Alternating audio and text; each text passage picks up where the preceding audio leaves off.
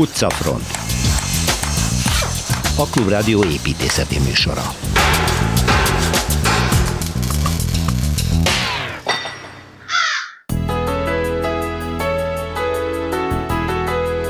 Alvaralto a zseniális finn építész életútjáról folytatjuk a diskurzus Szilveszter Ádámmal.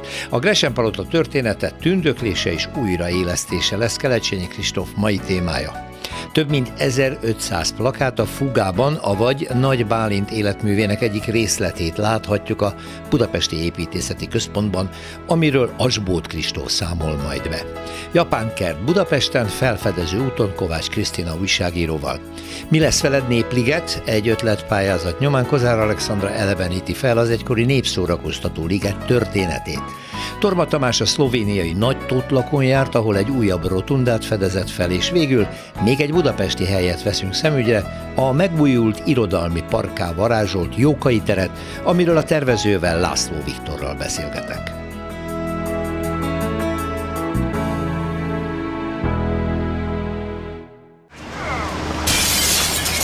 Városi tükör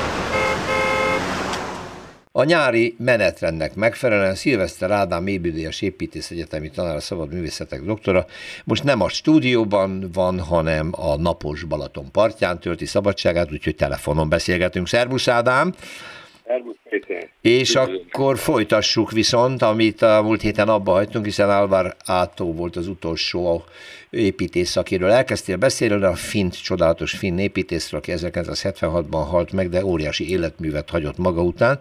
És nekem az jutott eszembe, hogy mi azért a finn építészet mellett talán a nagy közönség sokkal jobban ismerte a finn dizájnt, mert a finn formatervezők egészen különleges világával mi is meg tudtunk ismerkedni Magyarországon, és elég népszerű volt. Úgyhogy egy nagyon magas kultúrájú, vizuális kultúrájú népről van szó. Bár Alvar Alto ilyen nagyon egyedi jelenség, nem? A finn design fejlesztésének éllovasaként tekinthetünk Alvar Altóra, és Alvar Alto, mint, mint, mint alkotó személyiség kiemelkedett, és annyira szinte nyomasztóan hatott az építészet és a tárgykultúrára, mert, mert, mert fantasztikus dolgokat talált ki, és két felesége mindkettő is designer volt, építészek voltak designerek. Uh-huh. Úgyhogy van egy korszaka, amikor elkezd kísérletezni. És az, hogy ő, ő hajózott fából, amiről a múltkor is beszéltünk. Igen. Utorokat csinál, és ebből új formákat talál ki, anyagból készült formákat. És ezt ugye megcsinálja üvegből is, rettetes finom hajlékony alakzatokat csinálni. Úgyhogy ő, ő, ő miatt ad jó a, a film design. Nem, mintha maguk azok a személyes alkotók, mint Tapio Virkala például, üvegművész az a rengeteg textil tervező nő, aki annyira nagy hatással van a társadalmára, hogy mintha színészek volnának, vagy, vagy akár csak egy neves focista volna. Annyira népszerű a, a film tervezés, építészet és dizájn. Most az, az, hogy ez az egész finn dolog, ez miért különbözik általában mindentől, ami európai, pedig abszolút európainak tekinthető, és a skandináv világtól is eltérő, annak van egy, van egy érdekessége, a finnek világlátása. Hm a világlátás, ami panteista, ami azt jelenti, hogy ők a, ők a mint világfelfogás Istent és a világot azonosítják. Isten abszolút léte azonos a világgal. Azt jelenti, hogy a panteizmus a személyes Isten létét tagadja. Ez nem mert az ateista volna, de az anyagi világot Isten kiáramlásának tartja. Miért alakult ez ki? Egy fantasztikus táj, abban a finnek élnek. A harmadik jégkorszak lecsiszolta azt a furcsa földdarabot, ahol igen magasan van a gránit. Tehát az egy mélységi körzet, az pedig most talajszint közelébe került, és ezek a hatalmas nagy kivágott területek ebből a körzetből, ezek mind tavak. Uh-huh. Gyönyörű tavak vannak, sűrű tavak, és ezeket pedig a, a természeti nagyon szépen övezi. Vegyes erdők vannak, nyír és, és, és fenyő, most visszatérve Áltóra, neki van ugye, említettem, több korszak, aminek a legjelentősebb része, amikor ő már Helsinki-be van, tehát a turkó iroda után Helsinki-be, és, és akkor egy, egy, egy kísérleti időszakot indít, ahol az érdekes, hogy találkozik egy, házaspárral gyárosok, akik butorokat is tudnak gyártani, tehát az a az az út, elő elindult, amögé odaálltak, és ezek megkérték, hogy tervezzen nekik egy villát. Ez megtörtént, ez ez a fantasztikus villa, ami, ami őt eltávolítja attól a purista moderntől, ami, ami kiváló és nagyszerű Bies van der és, és egész nagyon-nagyon halkszavú és minimalista Bauhaus mellé, ő héttelen, pont azért, mert neki fogott és hajtos formákat készít mindenféle anyagból, technikával. Ennek a uh, Gulix nevű házaspárnak csinált egy luxusvillát. Normárkú nevű finnországi helység, ami önmagában egy nagyon szép. Maga a telepítés egy gyönyörű, van egy icipici tó, ami mellé épül oda ez a, ez ház. Innen tőle kezdve ő olyan alaprajzokat szerkeszt, ami mindig van egy, egy ilyen racionálisan kezelt és, és sűrű helységekből álló rendezett része, és, és ehhez kapcsolatban valami összefüggő közösségi teret nagyon-nagyon szabadon formál. Uh-huh. Most... Ez azt jelenti, hogy egyező alakban jönnek ki a terek. Még ezt megelőzően volt egy érdekes épület, ami 47 és 48-ban épült, tehát még nem kifejezetten ez a keresések útja volt. Ez, ez a Massachusetts Institute of Technology Cambridge épületében, Massachusettsben egy, egy, egy, egy nagyon furcsán formát, soha nem látott alakzat, ez egy kollégium épület. Uh-huh. Ezt akkor, akkor terveztem, miután ő ott már eltöltött egy tanulmányi másfél évet, és, és amikor világhír lett, akkor oda hívták, hogy csinál már nekünk is valami ilyesmit. Uh-huh. Ez egy fantasztikus érdekes. Ezek után ő kap egy megbízást 49-től, és, és neki fog a, a a, a Helsinki Expo nevű területén és, és, és Otaniemiben egy, egy egyetemi épület együttes tervezni, és ez, ez ami világhír lett, és, és állandóan bővítik is, az alapvető beépítési rendezési és formálás. És egy, egy központi épület, ami egyébként önmagában nagyon fejleszthető, ez is hívják Galvár Egyetem. Tehát az a neve, hogy Alvar Alto Egyetem, mert ezt most nem értettem pontosan. Igen, de hadd kérdezzek, igen, igen, hogy visszatérve még a bútor és a dizájn világára, ugye ő, ő kísértetésen hasonlít az ő első hajlított bútor együttese, a Brian Marcel féle nagyon híres fémből készült hajlított bútorokra. Ez véletlen, vagy egymásra hatottak? Ezért, hogy, hogy ő a saját házák a berendezésére Marcel Brian bútor kérte az a terve. Ja, értem. Aha, aha. Igen. És akkor ő, ő már akkor foglalkozott a, a, a plywooddal, és megcsinálja ezeket a formákat. Eleinte ez ebben indul, ez nem epilógus, mert teljesen más technika, és mégis egy... Igen, ezek ilyen rétegelt falemezekből. Olyan csinál, amiből benne van mindenfajta olyan szék, azt a Breyer is csinál. Igen. Csak, csak nem vasvázra feszik hanem fára. Hanem fára, és, és, és, és, és, és ezek már kárpitlosok. Lényegében összegezve, hogy az ő életműve nem csak családi házakból, hanem középületekből is áll, a jelentős, amit mondtál, az Alvarado Egyetem épület együttese, ami Finnországban van, többi között, és hogy akkor az ő munkássága a szervesen a finn design világának is meghatározója volt. És fogalmazható. Egyébként annyira híres volt, hogy hívták mindenhova, ő egy érdekes kulturális celeb, és mint ilyen Kekkonen elnöknek nagy barátja. Tehát ő a, a finn hétköznapok egy, egy kiemelkedő embere, elismert és, és szeretett ember. Köszönöm szépen Szilveszter Ádámnak, jövő héten akkor újra hívunk. Szerbusz! Budapesti séta. Budapest Széchenyi tér, történelmi környezet, Kelcsényi Kristóf építészet történésszel itt fogunk kalandozni. Szervusz Kristóf! Szervusz! Mert hogy most itt két épületről fogsz beszélni, ezen a héten a Gresen palotáról, és akkor jövő héten hagynánk a mellette lévőt, a ma a belügyminisztériumnak helyet adó épületet, mert hogy ezek majdnem teljesen egy időbe épültek, ha jól látom, 1905-6 körül, ugye? Így van, így van, így van. Hát ez még bőven a, a századfordulós építkezési boom. Igen. És Ami izgalmas, hogy mind a kettőben van egy kicsit a háttérben az építészeknek a különféle belügyeiről szóló, ha már itt a belügyminisztérium, szóval arról, arról szóló mendemondák, vagy hát annál többet érdemlő történetek.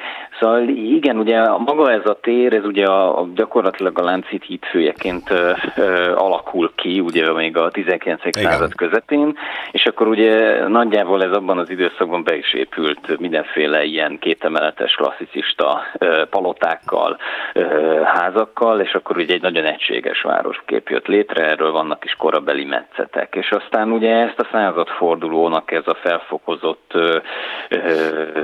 pompakedve, és hát a, a mindenféle építési boom is az, ami végül is úgymond szétbontja, szétveri, ha úgy tetszik, és ebből az egységes klasszicista városképből ugye kialakul valami, ami aztán gyakorlatilag ugye 1945-ig sértetlenül ott uh-huh. áll. És hát ennek lényegében ma is látjuk a, a, a maradványét, és ugye ennek a része részt a Gresham Palota, amiről most beszélünk, Ugye egy ö, ö, angol biztosító társaságról van szó, pénzügyi intézeteknek ugye a tőkéjeit francia, tehát az osztrák mellett azért a francia, angol, német tőke is megjelent itt Budapesten ebben az időszakban, és hát ugye ők már régóta megvették egyébként ennek az előzmény épületét, tehát ami itt állt a helyén, ami egy nagyon szép palota volt, a Nákó palota, annyira szép volt egyébként, egy időben fölmerült az is, hogy ezt az épületet alakítsák át a, az állandó országház céljára. Tehát nem épült volna Steindl-féle parlamentépület, hanem ezt a, ennek, a, ennek az elődjét alakították volna. Hát egy nagyon nagy épület volt, tehát ez lehetőségeket tartogatott, de ugye nem volt túl magas, és akkor végül is ezért döntöttek úgy, hogy a helyére egy, egy teljesen új építészeti nyelven beszélő ház épül fel, ami hát ugye jól képviselte a pénzintézetnek és a különféle céljait. Na most ez is egy olyan vegyes ö, funkciós épület volt, ahol, ahol ugye a biztosítónak a hivatalos helységei, meg ügyfélforgalom mellett azért üzletek is helyet kaptak, tehát ugye a Gresham kávéház, ahol a Gresham kör is, ugye erről kapta a nevét, ez a művészeti ö, csoportosulás, ahol ők, ők, ők üldögéltek, illetve hát ugye a felsőbb szinteken bérlakások voltak, Igen. ahogy ez akkoriban megszokott volt. Igen. De hát ez, ez egy pompázatos épület, de most akkor légy szíves, segíts bennünket, hogy mert ugye mindig valami skatuját keresünk. Ez szecessziós, vagy, vagy kevert műfajú, tehát ez ilyen, ilyen, ilyen zavarba ejtően gazdag díszítésű épület. Na most jó, a, jó, jó, jó, jó, jó, jól, jól, jól érzed. Ugye itt nagyon sokszor beszélünk arról, igen, hogy itt a századfordulón akkor most hogyan is vannak ezek a skatuják. Ugye hát nyilván a, rámondhatjuk, hogy, hogy alapvetően szecessziós, de ugye azért ezt a fogalmat ma már annyira az építészet történészek nem szeretik, és ugye inkább ezt a tágabb századfordulós megnevezést használják. Ugye itt, ami nagyon érdekes, és ahogy utaltam is rá, hogy ugye a, a palotának a tervező egy bizonyos Kvitner Zsigmond, aki uh-huh. hát egy, nem emlegettük itt talán még sokat, egy, egy, egy pesti születésű Nyugat-Európában iskolázódott építész, aki aztán itt az 1870-es, 80-as években hát nagyon sok mindent csinál városszerte, és, és hát gyakorlatilag ugye ő, ő, ő vállalja el ezt, de az ő irodájában akkor már ott dolgoznak a vágó ah. testvérek, akikről uh-huh. hát azért úgy lehet hallani, ugye Vágó József, illetve László, és az a helyzet, hogy az ő, ő, ő, ő hogy mondjam, fiatalságuk, fiatal alkotói energiáik és meggyőződésük az, ami átüt ezen az egész Aha. palotán, olyannyira, hogy, hogy hát gyakorlatilag az építészet történeti írás is azért őket tartja számon ennek az épületnek. Tehát az, az ő kéznyomuk az erősen rajta van. Így van, nagyon-nagyon erősen rajta van, és hát számos ugye szobrászati munkák is vannak a homlokzaton, mindenféle nagyon gazdag belső, ugye egy passzázs van, ami hát Most ugye már amióta Gyönyörű. szállodaként működik, azóta talán kevésbé merészkednek be oda Sajnos. bár egyébként nyugodtan be lehet menni. Szerintem Meg kéne nézni hátul a Kossuth lépcsőt, ami ugye egy fogalom, Na. egy híresség, és még hát nagyon sok minden kötődik ehhez a Gresemhez. Említetted a Gresem kört, de hát meg kell említenünk a két világháború közötti ellenállási mozgalomnak, a függetlenségi és ellenállási mozgalomnak is az egyik helye, állandó gyülekező helye volt a, a Gresham palota és a Gresham kávéház is. Végül is a, a szálloda maga is azt gondolom ma már egy, egy fogalom a tehát mindenki így ismeri az épületet, vagy hát így is ismeri az épületet, hogy, hogy ugye itt kik szálltak meg itt hollywoodi hírességek, meg egyéb állami vezetők. Hát káprázatosan szépen építették újjá, alakították újjá, már nem is lehet nagyon elkülöníteni a belső tereiben, hogy mik voltak az eredeti és mi az azóta hozzáadott díszítések, de mindesetre a pávás hatalmas, gyönyörű, kovácsolt vagy kapubejárat az egyik oldalán megmaradt, és szépen helyre van állítva, Hát tényleg, hogyha be lehet menni, én se gondoltam, hogy látogatható, akkor viszont hát, mindenkit biztatunk be lehet sétálni igazából, szerintem nyugodtan, ahol minden, minden szállodának gyakorlatilag be lehet ö, sétálni. Hát igen, csak az ember húzza a nyakát, ugye, mert egy kávé ára az valószínűleg egy fél fizetés, de hát akkor nem iszunk kávét, csak megnézzük. igen, és hát tényleg bent azért még nagyon sok minden megmaradt abból, amit ugye itt olyan művészek működtek közre, Rót Miksa neve, ugye, aki az üvegek, igen. meg a mozai üveg, mozaikok kapcsán nagyon sok a homlokzaton, és nagyon sok helyen megjelenik, illetve bent, és hát ugye komoly szobrászok, ugye a homlokzaton is ez bent is, ugye a Maróti Géza, a Ligeti Miklós, ők, akik ismertebb nevek talán a tehető, de még, úgyhogy tényleg nagyon-nagyon gazdag az egész, és hát az előtteled említett és eléggé ikonikus pávás kapu, az pedig hát a Jungfer Gyulának a műhelyében készült. Tehát a legjobb a nevek. A korabeli legnagyobb nevek, igen. Kelecsényi Kristóf, nagyon szépen köszönjük. Jövő héten akkor irány a mellette lévő belügyminisztériumi épület. Szerbusz. Szerbusz perspektíva. Folytatódik a templom túra, akkor ebből már kitalált hallgató, hogy itt van Torma Tamás építészkritikus, az egy blog szerzője. De nem felvidékre megyünk. Na ez az, hogy most lemegyünk délre. Hanem délvidékre megyünk. Szlovénia. Szlovénia már ez, tehát a vendvidéken vagyunk. De magyar neve van a településnek, a határnak, ugye? igen a szlovénul Szelónak hívják, de egyébként Nagy Tótlak volt, vagy van a magyar neve. Nagy Tót? Nagy Tótlak. Nagy Tótlak. Nagy Tótlak. Na és itt viszont egy olyan rotunda van, amiről ilyesmiről már beszéltél rotunda, a szlovák oldalról is. Nemrég forgattunk az ország ellenkező átlós végén, Karcsán, tehát a Bodrok közben, és ott van egy hasonló templom, és ott szembesültem avval a tényel, vagy legalábbis valaki írta, hogy összekötött egy ilyen képzeletbeli négyszöget, uh-huh. hogy négy ilyen hasonló, a Gerényi Kárpátaljai templomra már volt szó. Igen. Volt ez a karcsai, és van egy valahol Szegedtől nem messze, Kizombor. Kizombor. hívják. És ott is van hasonló, Igen.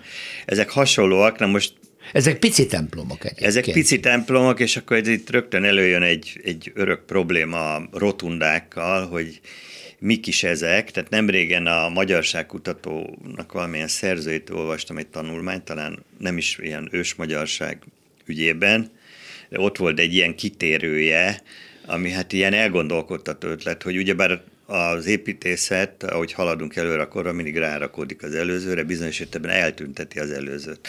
Tehát itt csak egy ilyen felvetés volt az, hogy esetleg ezeknek nincs valami bizánci jellegzetessége, ugyanis a körtemplomok, Igen.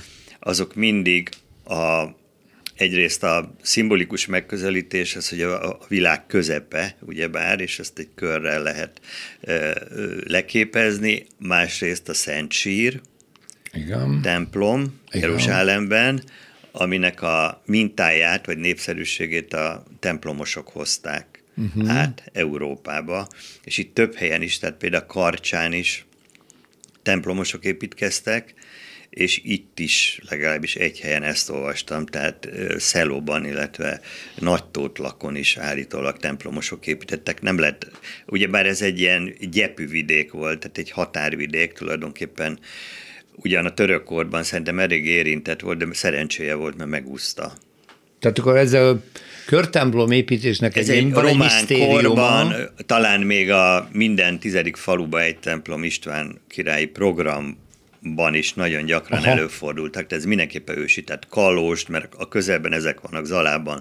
Kallóst, amit legjobban ismerünk, az a Veszprém megyei Öskü, uh-huh. de itt a környéken, tehát a határ túloldalán Zalába is van, úgyhogy, hogy Vitenyét Szent Pál uh-huh. Bagod, ezek ilyen többszörösen összevont faluk, ennek a Szentpáli részében van szintén egy, egy hasonló ö, körtemplom, tehát egy rotunda. Igen. Ez ugye egy 13. századi alapokra épült, Igen. vagy maga az épület is Ami már... nagyjából, hogyha a többieket is hozzáveszem, akkor, akkor megfelel annak a...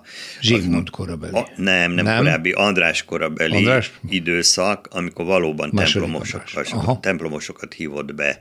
Tehát András negyedik, tehát a tatárjárás előtti király, Igen aki már tudott a veszélyről, és a, de ő, ő is ilyen szentföldi hadjáratos magyar király volt, ezért templomosokat telepített le Erdélyben, meg a felvidéken, felvidéken is, is, vagy hát ott azon a mhm, környéken. Tehát ide köthető a dolog. Igen, vannak-e? Aztán mivel Erdélyben egy kicsit túlterjeszkedtek, ezért elhajtotta őket még a tatárjárás előtt kisöpörték a templomosokat. templomosokat. De itt a nyomuk, például a karcsai templom, ez, ez egy téglatemplom tehát kő alapzat, téglatemplom, és ugyanolyan szép ö, oromzat, tehát tégladísz van a tető alatt vonalban körbe-körbe, mint, mint egyébként Karcsán is. Uh-huh. És természetesen ezt mondanom se kell, hogy gyönyörű freskók, biciklitúrásoknak kedvenc útvonala, tehát az őrségből Tehát az őrségből át lehet tekerni. Igen. Torma Tamás, köszönöm szépen. Én is köszönöm.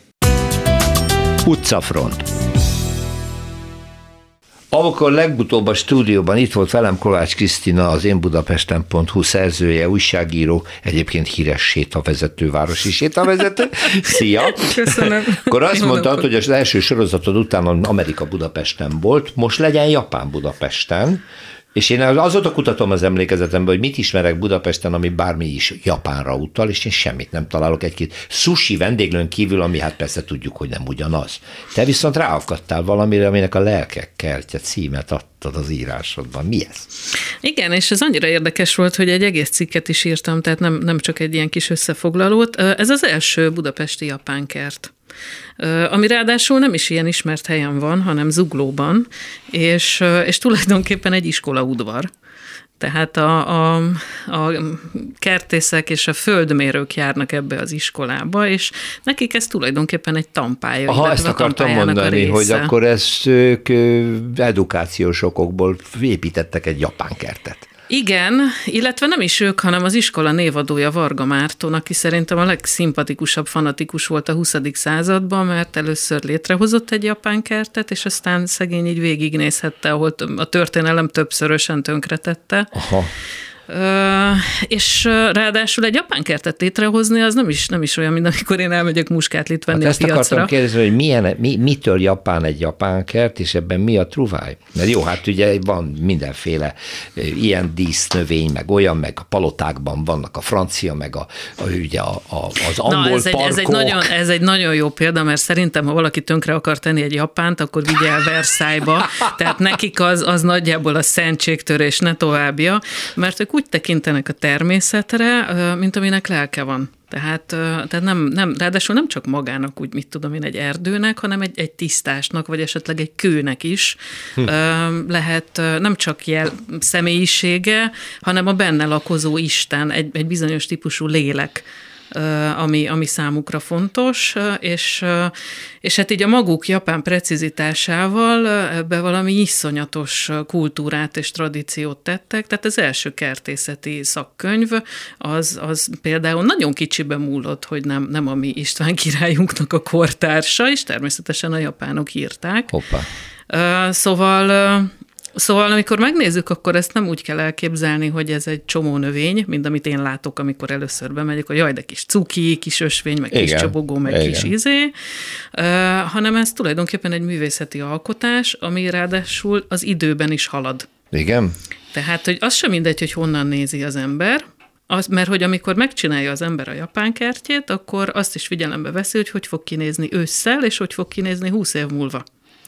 És aztán ebből ilyen évszázadok alatt ilyen hihetetlen különféle válfajai születtek a japánkertnek, a kedvencem, az az én számomra, mint, mint abszolút barbár, kerekszemű európai, totálisan élvezhetetlen, az a szárazkert, amikor már csak szimbólumokat lát az ember.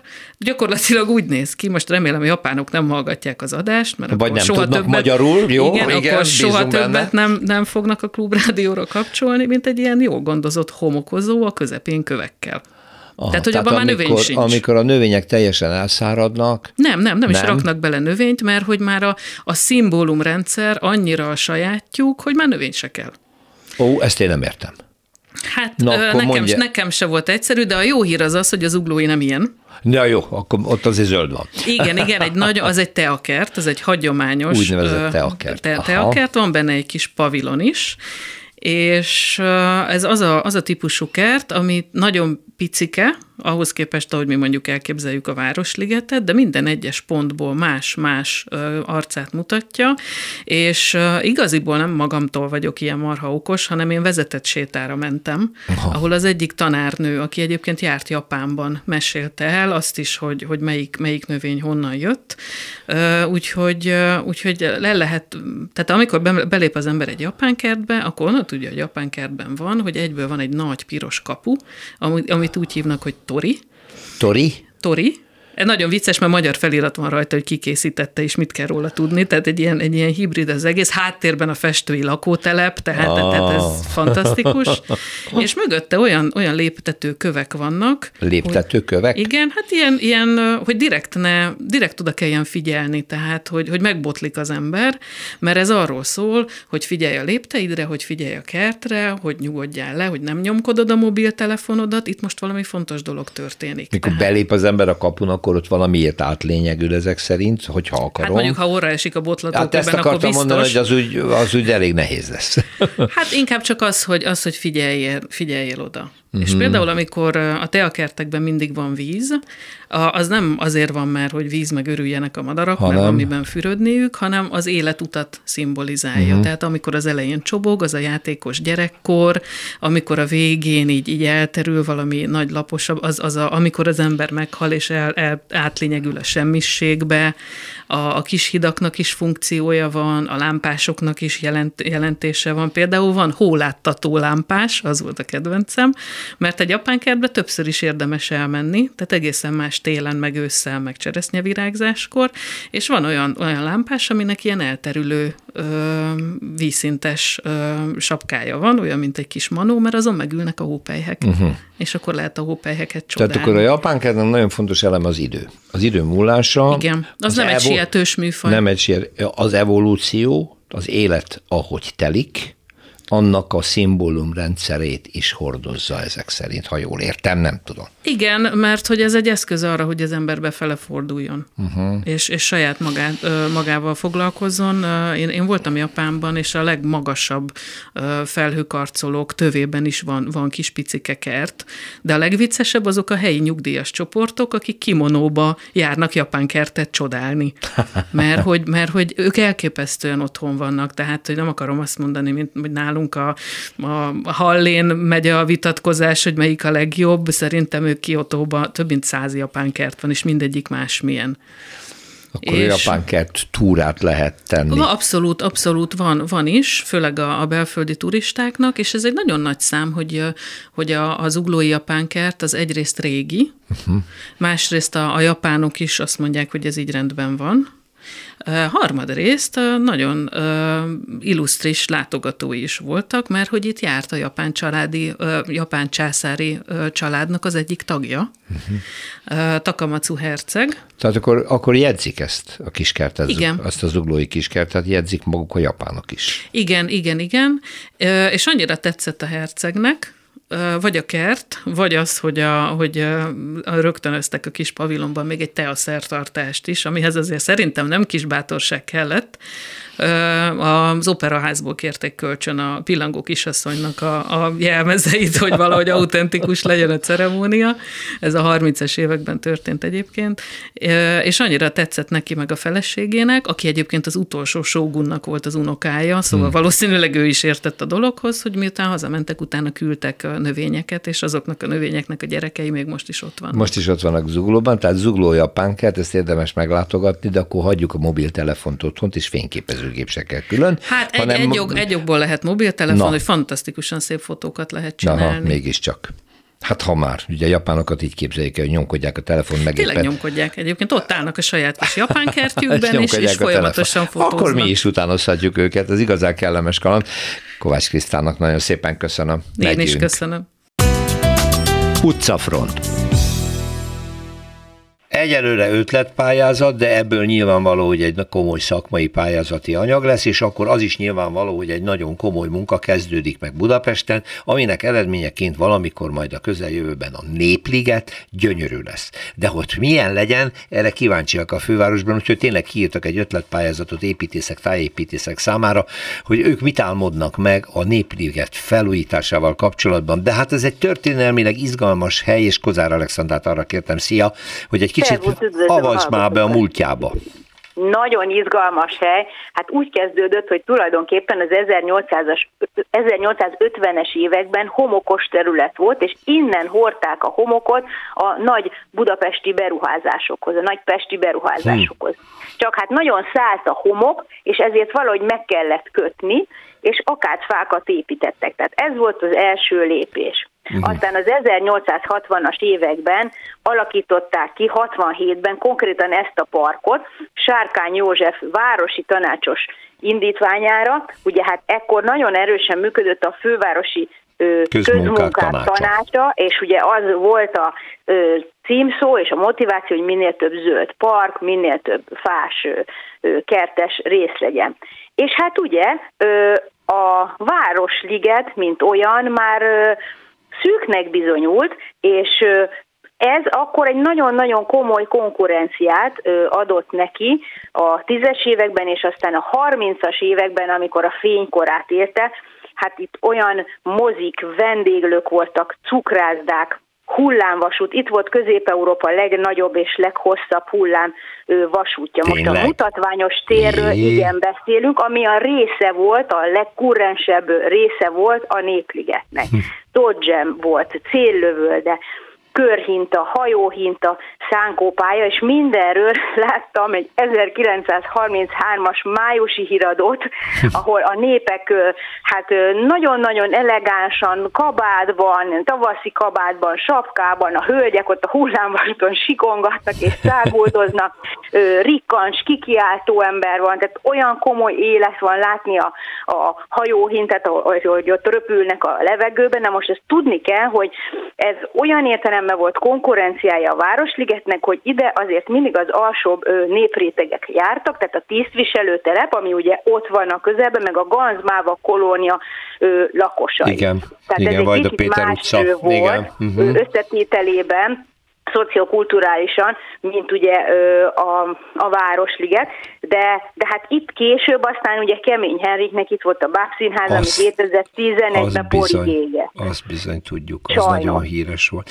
De Ö, az, hogy ez ilyen vigalmi negyed volt, volt, azt én nem is tudtam, hogy ilyen komoly hely igen, volt ez. Igen, igen, igen. Hogy lett ebből egy ilyen pusztaság? Jaj, de érdekes. Úgy, hogy hát sajnos ugye jött az államosítás, és akkor írmagját is próbálták eltávolítani mindannak, ami egy picit is a kapitalista létre utalt, és hát ez ugye azért jelentősen, és említsük meg még azt is, hogy ugye Petsz Ármin volt az, aki az első tervet letette az asztalra, végül nem az övé valósult meg, de a londoni világkiállításon az ő terve az 1871-es világkiállításon kitüntetés kapott. Aztán végül az Ilzeman keresztély alakította ki a mostani parkot, ami tényleg mostanra sajnos már lepusztult, funkcióját vesztett, a kutya nem megy oda szó szerint, na és most ezt szeretnék egy picit megváltoztatni, hát gondoljunk bele, hogy az első magyarországi Grand Prix is 1936-ban az autós, az itt volt, tehát itt, itt nemzetközi volt. autóverseny volt. amit el tudsz képzelni minden. Na most mára ennek a hangulata se, tehát semmi, semmi nem maradt ebből, pedig meg lehetne csinálni, nem ez a cél, nyilván, meg nem is az a cél, hogy beépítsék, lehet ezt látni a főváros honlapján, ott van a nyílt tervpályázat, hanem az, hogy egy olyan parkot adjanak vissza, ahol zöld van, ahol van a funkciók vannak, és ahol nyilvánvalóan, ha lehetséges, lehet az egészen emelni, legyen az kulturálisan, legyen az műszakilag, bárhol. Ez lehet, hogy egy évtizedes folyamat lesz. Uh-huh. Hosszú-hosszú évtizedes folyamat, és hát ne felejtsük, hogy ugye a 9. és a 8. kerület határán vagyunk, de ez a 10. kerület. Igen. Az egész. Az egésznek a területe a 10. kerület, Úgyhogy ez egy kieső rész, ezzel kell valamit kezdeni, a másik oldalán ugye meg az a fajta rozsdaövezet van, ahol már az Eiffel ház és az a terület kezdődik, tehát egy óriási nagy parkról beszélünk, ami nem véletlen mai napig Budapest legnagyobb közparkja. Igen. Csak hát ugye, mint ilyen sajnos nem. De hát a kiírás egyértelműen azt mondja, hogy használhatóvá, biztonságossá, korszerűvé akarjuk tenni a parkot, és szanálni akarjuk mindazt, ami nem odavaló, és felújítani mindazt, amit fel kell újítani, és, és ide való örülnék, a parkba. Igen. Igen, és én nagyon örülnék, hogyha újra ö, lenne ö, kulturális élet, és egy következő kiírás majd valahogy azt célozná, mert azért azt se felejtsük, ö, hogy például a nép Népliget nagy vendéglő az építésekor, ami itt üzemet, a legnagyobb vendéglő volt egész Budapesten. Tehát nem csak a hullámvasút volt a leghosszabb és a legrégebbi, legnagyobb, hanem még a Népliget nagy vendéglő, és arról is korabeli, gyönyörű szép fekete-fehér fotók vannak, hogy ott a külső részen, a terasz részen ülnek a vendégek és a felszolgálók, meg Na. nagy büszkén peckesen kihúzzák. Szuper, magukat. akkor egy vasárnapi kávéra meghívlak, ha újra megnyílik, jó? Hát remélem, hogy még meghívjuk. Kozár Alexandra, köszönöm szépen, köszönöm. szia, minden jót. Viszont hallásra, szervusz jó hírrel fogok szolgálni szerintem azoknak, akik a szívükön viselik a sorsát annak az intézménynek, ami egy fogalom, és egy darab van belőle Magyarországon, sőt tulajdonképpen Európában se hiszem, hogy van még egy ilyen teljesen hasonló. A Fuga a Budapesti Építészeti Központról beszélek, ami Nagy Bálint építésznek a műve és életműve is egyben, mert nemrég meghalt Bálint, és amit hátrahagyott annak nem csak az ápolásával kell most már végre foglalkozni, hanem tovább éltetésével is. Erről is fogunk beszélgetni Asbot Kistóf Kristóffal, a Fuga produkciós menedzserével, Szervusz Kristóf. Mert azon túl, hogy egy fantasztikus kiállítás látható, ami most már Nagy Bálint életművének egy része is, és erről majd beszélsz, akkor a hír igaz, hogy működtök tovább. Igen, igen. Eldőlt. Eldőlt. A Budapesti Építési, Építészkamara elnöksége, aki egy újra választott elnökség, egyértelműen kinyilvánította a szándékát, hogy a fugát ugyanabban a minőségben, vagy ugyan, legalábbis ugyanazon a helyen, és ugyanolyan tematikával tovább kívánja működtetni, és ezt írásba is adta, ezt közé is tettük, és közösen kerestük, és keresük továbbra is azt a megoldást, ami a leginkább méltó a Bálint emlékéhez, viszont megújulva ugyanúgy teheti azt a szolgálatot, amit eddig tett a hazai építészetér és művészetér és mindenféle egyéb. Hála jó Istennek, nagyon-nagyon rossz ízű volt az az időszak, amikor még nem ez a mostani, hanem a megelőző építészkamarai elnökség soraiban bizonytalanság támad, hogy fönn kell -e egy ilyet tartani, bírjuk-e anyagilag, kell-e ez nekünk, stb. Hát hogy ne kéne, hiszen ez egy olyan szellemi műhely egy olyan ö, komplex kulturális intézmény, amiből nincs több, amint mondtam az elején,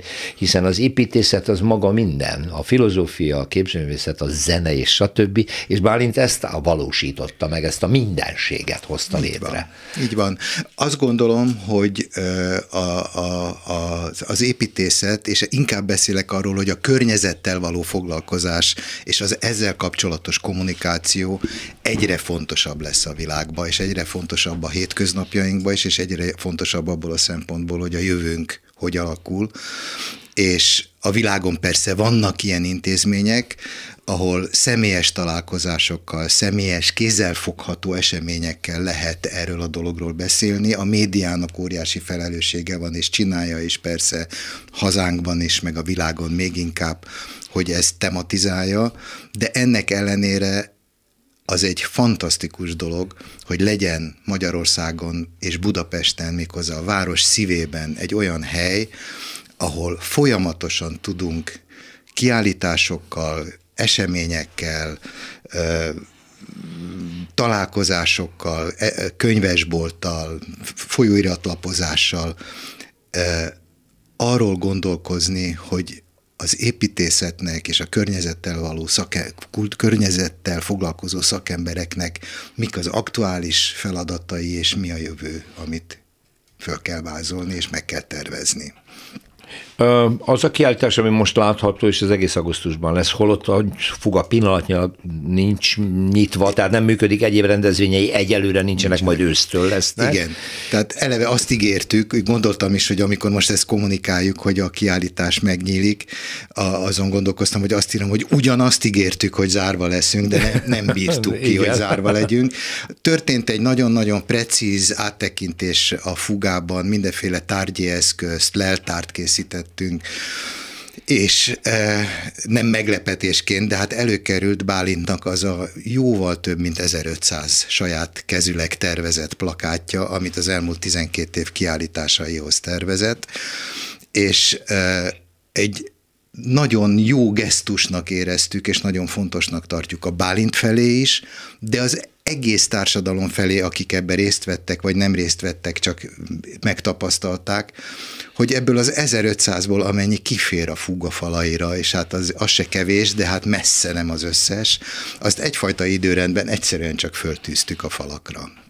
És akkor ez egyben a fuga története. Ez egyben a fuga A első története. rendezvénytől a Bálint által jegyzett legutolsóig, annak a rendezvény, egy-egy rendezvénynek a teljes plakátja. Ennek ugye csütörtökön a megnyitója, és akkor lesz rákövetkező héten csütörtökön egy esemény, ahova meghívunk mindenkit, már most is meghívok mindenkit, aki tevőlegesen tett azért, hogy a Bálint halála után a fuga megmaradhasson, egyáltalán fizikailag megmaradhasson, és hogy meg tudjuk őrizni azt a szellemiséget, amit a Bálint képviselt. Úgyhogy az egy ilyen kis koncert lesz, ahol fesztiválzenekar, muzsikusok fognak. Egy Jól kis... számolok, akkor augusztus 17 csütörtök. 18. A 18, 18 csütörtök, igen, 18 a csütörtökön délután. És aztán a, fin, a finiszázs, a záróesemény, az pedig reménye, reményeim szerint már egy olyan esemény lesz, ahol elég pontosan a, a fuga tulajdonosa, a Budapest Építészkamara elnöke Eltér István és csapata beszámolhat arról, hogy hogyan megy tovább a fuga pontosan. Uh-huh.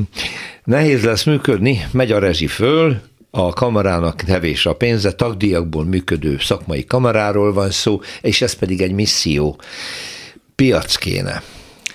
Támogatók kellenének. Én borzasztó optimista vagyok, és rossz üzletember. Pedig ugye ez az szerencsétlen fuga igazából úgy tudott működni, hogy Bálinték mindenhova benyújtottak pályázatokat, ahova csak lehetett. És nagyon sokat nyertek is, és az előző szezon az még a Bálintéknak hála, azokból a pályázati összegekből tudott működni, tehát június 31-ig a fuga tudott működni, ezt mi, aki közel van a fugához, az látta, tapasztalta, hogy hihetetlen intenzitással dolgoztunk. Én nagyon remélem, hogy megközelítőleg ilyen intenzitással most ezt a rövid átmeneti időszakot, ami gyakorlatilag jövő tavaszig tart, uh-huh. amikor az új pályázatokat be lehet adni, addig megoldjuk, hogy sokkal kevesebb pénzből, de azért a falak sose legyenek üresek, és az események ugyanúgy megtörténjenek. Aztán... Tehát akkor lesznek koncertek, lesznek könyvbemutatók, vitaestek lesznek, olykor-olykor talán még színházi előadás is, hiszen ez mind-mind a fugának a, a, a terveik volt. mindenképpen az, azok, minden, minden egyes megmozdulásunk, minden egyes moccanásunkat úgy kell előre tervezni, hogy lássuk, hogy miből csináljuk uh-huh, meg. Uh-huh. Hát az nyilvánvaló. És akkor a nehezebb dolog a támogatók, amiket említettem, hogy szponzorokat találni, miközben az ember azon, hogy ha egy ennyire egyedik művészeti, kulturális központról e, e, van szó, itt bent Budapest belvárosában, akkor miért nem működik ez a ez a mecenatúra? Egyrészt még nem próbáltuk igazándiból. Hát az igaz. És a másik pedig, és ezt rettentő fontosnak tartom, Bálint is fontosnak tartotta, sokat beszélgettünk is erről, a fuga tulajdonosa közvetlenül körülbelül 4500 magasan kvalifikált építész. Építész, hiszen a kamara tagjairól van szó. nem csak gazdaságilag, hanem kulturálisan is meghatározó figurái a közéletünknek. Uh-huh. Ezeknek az embereknek az érdek, érdekérvényesítő képessége magas, legalábbis a tapasztalataim szerint. Ezek az emberek kapcsolatban állnak egy hihetetlenül nagy teljesítménnyel működő építőipari iparággal. És azt gondolom, hogy és ezt látjuk ugye a körülöttünk lévő történésekből, egyre nagyobb szükség lesz arra, hogy szolidáris gondolatok támadjanak az emberek fejébe, és a szolidáris gondolatok közepette az egyik nagyon jó lehetőség az, hogy a kultúrát támogatni. Tehát én remélem, hogy fogunk tudni olyan termékeket fejleszteni a következő hónapokban, amelyik, hogy mondjam, szexik lesznek egy-egy támogatónak, érdemes lesz a fuga mellé állni, érdemes lesz azzal dicsekedni, hogy mi támogatunk a fugában bizonyos dolgokat, és abszolút nyitottá válik a fuga, ez egy kicsit talán változás az eddigiekhez képest, hogyha akar valaki egy olyan eseményt rendezni, ami az ő üzleti érdekei szerint fontos. És ez nem ütközik alapvető erkölcsi, vagy jogi, vagy nem tudom milyen ellenállásba, akkor erre nyitott lesz a fuga. Uh-huh. És akkor még egy dolog kell a fugának is, és ezt erősítenetek kell szerintem, kicsit a szakmámról beszélek, hogy a publicitása erősebb legyen, a megismerhetősége, az elérhetősége, több platformon ott legyen a programja, maga a fuga, mint brand, ne csak az építész szakmán belül, hanem azon túl is hasson. Ez egy kulcskérdés. Hát tudod, hogy én magam is a médiában elég sokat dolgoztam, és van hozzá affinitásom, hogy gondolkozzak olyan megoldásokon, amiben a médiában ha, nagyobb hangsúlyal jelen tudunk lenni, és a marketing piacon meg tudunk jelenni talán ha más nem az a 6-700 videó, amit elkészítettünk az elmúlt három évben a Bálintal közösen a fugában, és ezek visszanézhetőek, egyfajta minőséget is jelentenek. Mindenképpen szorosabbra fogjuk fűzni a kapcsolatainkat azokkal a médi- médiumokkal, akik már most eleve foglalkoznak építészettel, környezetkultúrával, környezetfejlesztéssel, és mindenképpen tervünk az, hogy a fuga hosszabb távon, de hát erről még csak inkább az álmodozás szintjén tudok beszélni, egy olyan médiacentrummá is váljon, ahol mi magunk is készíthessünk olyan tartalmakat, ami releváns, illetve befogadhassunk olyanokat, akik tartalmakat akarnak készíteni. Magunk részéről az utcafront nyitva van. Biztos vagyok benne, és köszönöm, hogy itt lehet. Köszönöm szépen Asbót Kriftrofnak, a Fuga produkciós menedzserének. Tényleg őszintén mondom, nagyon sok sikert, és a folytatáshoz ősszel majd beszéljünk. Köszönöm szépen. Utcafront. Megújult Budapesten a Jókai tér, de lehet, hogy új neve is lesz, vagy egy alcíme is lesz ennek az új parknak, ez lesz a Magyar Irodalom Parkja, de ki is van ez írva. Beszéltünk már jó néhány hónapja ebben a műsorban arról, hogy elkészültek a tervek, és ez a szerencsétlen tér, amit a körülbelül autóforgalom már agyon nyomott évtizedek óta végre egy kitágított, zöldövezeti, igazi pihenő parká fog válni. Hát, hogy nagyjából erről van szó. Itt van velem László Viktor, a lépték terv és tájépítész iroda vezető tervezője. Jó napot kívánok! Átadták, ugye, az önkormányzat örül, hosszú évek óta húzódó történetről van szó. Az lett, amit terveztek? Alapvetően igen, nagyon kicsi apró változások történtek a, az eredeti tervekhez képest, de alapvetően a, magát a koncepciót ezek a változások nem érintették. Mi volt az alapkoncepció? Nem volt arról szó, hogy a Jókai téren teljesen eltűnnek az autók, mert ugye két szélen mégiscsak megmaradtak a parkolási és közlekedési lehetőségek. Mm, a az önkormányzat, amit kiírt annak idén tervezési programba, ö, csökkentett ö, parkolószámokkal tervezett, azért lett kiemelve a, az útpálya, megemelve tulajdonképpen a jádaszintre, hogy egy egységes tér maradjon mégis, de a parkoló autók is megmaradjanak, hiszen azok a lakosokat szolgálják ki. Uh-huh, uh-huh. Tehát ez, ez a kompromisszum az igen, megköttetett, hogy nem tisztán sétány és park. Így van, ez egy adottság, amit, amivel nem lehet mit kezdeni a, a mai viszonyokban. Így is azt elértük, hogy 79 darab parkoló helyett már csak 45 darab parkoló van a... Megmaradtak az ősfák, ugye? Megmaradt minden fa. Igyekeztünk megtartani minden fát, a idős, nagyon idős nyárfák vannak, amik szintén valamikor a század elején ültették őket. Ezek már kiöregedtek és kikorhatta a belsejük is, ezeket műszeres vizsgálattal megmérték őket, és sajnos olyan állapotban volt közülük három darab fa, amit ki kellett, ki kellett vágni. Sajnos a többi idős nyárfa is pár éven belül valószínű, hogy erre a, a sorsra fog jutni, de mi tervezés során ezzel számoltunk, és ezért a, a Jókai térnek az északi oldalára beterveztünk egy új fasort. Mhm, de van ott egy zöld fal is, ha jól emlékszem a képekre, ugye? Egy ilyen növényfal. Növényfal is van, ez a, a kereszt körüli. Igen, igen, a feszület. A feszület, bocsánat, igen, a feszület körül, illetve magas hoszlopos gyertyánok került ebben még be egyes meghatározó sarok részek. Lényegében minden tud a tér, mert van a gyerekeknek egy, egy-egy ilyen játszótéri rész, van egy, ez az úgynevezett olvasó sarok, vagy olvasó kert, ilyen beton elemek, amikre rá lehet ülni.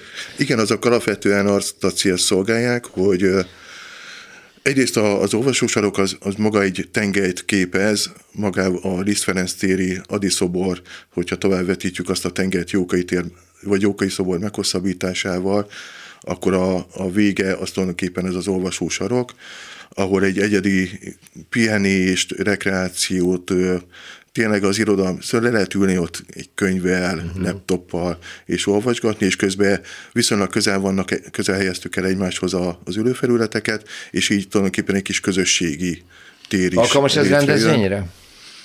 Vagy akkor a hely nincsen?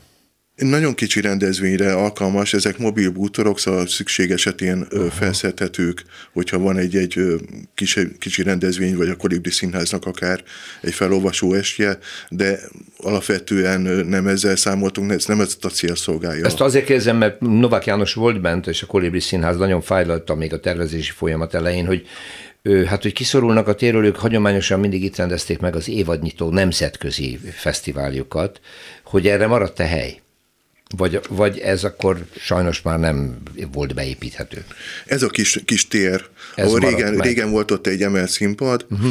ugyanezen a területen ö, nagyjából lett ez a kis olvasósarok, és a, a mérete is körülbelül ugyanaz, mint ami régen volt, de viszont a térnek a része, szóval nem egy kiemelt színpad, ezt a lakosok se szerették volna, hogy uh-huh. ne mhm. legyenek zajos rendezvények, itt azt kell tudni, hogy a, az egész Jókai tér az úgy működik tulajdonképpen, mint egy kürtő, viszonylag szűk helyen van, magas épületekkel körbevéve, és ami lent, hogyha hangoskodás van, az a felsőbb épületszinteken fokozottan behallatszik. Ezért kérte a lakosság, hogy ne legyenek olyan rendezvények, amik magas vagy nagy hanghatással. Hang, hangzavarra járnának. Így igen, van. de ilyen kisebb kamera jellegű rendezvényekre Így akkor van, ezek igen. mégiscsak van lehetőség. Igen, igen, egy, egy felolvasó este pár, pár fős színpadi előadásokra alkalmas.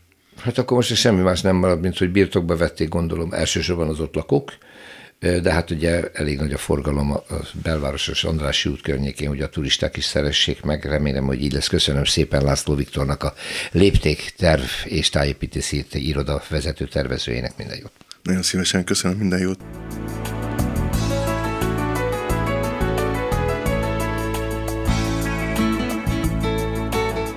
Köszönjük a figyelmüket, az utcafrontot hallották, a műsort Árva Brigitta szerkesztette és Rózsa Péter vezette. Egy hét múlva várjuk Önöket.